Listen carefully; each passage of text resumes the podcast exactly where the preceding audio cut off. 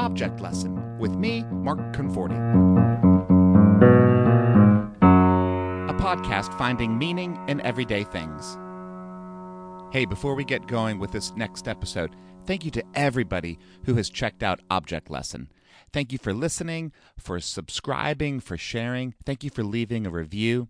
If you have ideas for objects to be featured in future episodes, let me know. Starting with episode 10, every now and then we'll start looking at some of your ideas too.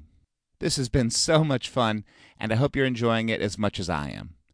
And now for this episode speed bumps. Just about every parking lot has them, and for good reason. Speed bumps, those long mounds about the width of the driving lane that raise just a few inches off the ground. And when you drive over them, no matter what your vehicle, you notice them all right. Speed bumps are like reverse potholes. You're forced to drive slowly and more carefully. Because if you drive too fast, you will feel the speed bump when you bounce up in the car. And you can even hear the bottom hit and scrape against the speed bump.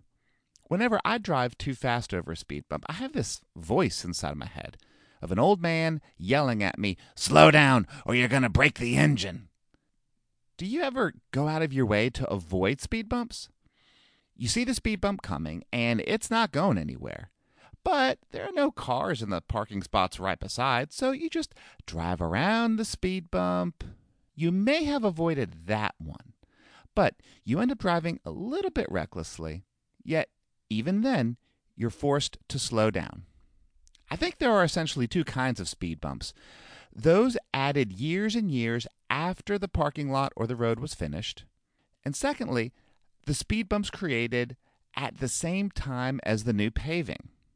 We see speed bumps not just in parking lots, but more and more in common roads, downtown, or college campuses with lots of foot traffic. If you're like me, then you have the same internal conversation every time you drive over a speed bump. At first, I say to myself, Ugh, not another speed bump. These are so ridiculous. I can't stand these. Then, immediately after, boom, boom. Huh, well, that wasn't so bad. And then finally, you know, it's really a good thing that those speed bumps are there, you know, to slow down the traffic, make the parking lots and the roads safer for pedestrians. So, what's the deal with all of this? Put simply, we need to slow down. Not just in the Walgreens parking lot to pick up your allergy medicine, but every day throughout the day. And of course, we're not just thinking about driving. We are so furiously busy trying to go from one chore to another, one website to another, one text message to another. Other people hurry us, and we hurry ourselves. Too often, we jam pack our day with way too many tasks. We'll tend to go too fast for too long. And when our mind is preoccupied going in a million different directions, while we're going too fast, we can cause an accident. Let's face it, we need those speed bumps. Some need to be added to our routine, like intentionally taking quiet time to meditate or pray. Recently found a Business Insider article that I found fascinating. It's about neuroscientist Sara Lazar. She found that people who practice meditation have healthier brains, and it shows in their improved decision making and in their working memory. Isn't that amazing? So, what do we need to do? We need to add speed bumps to our routine. But there are other speed bumps that ought to be created when we're paving new ground. Now, that would be wise. For example, when you start a new job, build speed bumps into your schedule for observation, for reflection, and analysis. Try this.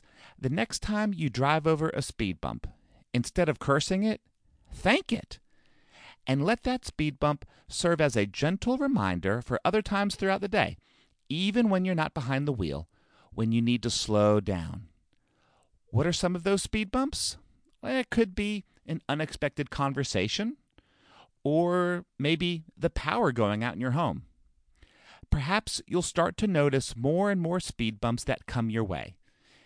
They are clear, often subtle, and always immovable.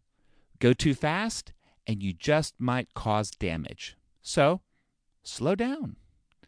You might have that internal conversation from, ugh, not another speed bump, to, hey, that wasn't so bad, to, I'm glad it was there.